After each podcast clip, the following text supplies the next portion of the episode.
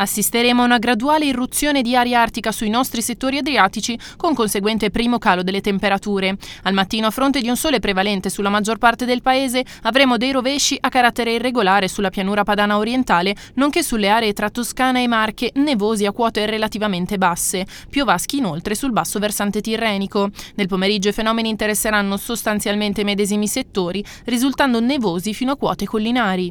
Per ora è tutto da ilmeteo.it, dove il fa la differenza. Tutti i dettagli sulle vostre località nella nostra app. Una buona giornata da Alessandra Tropiano.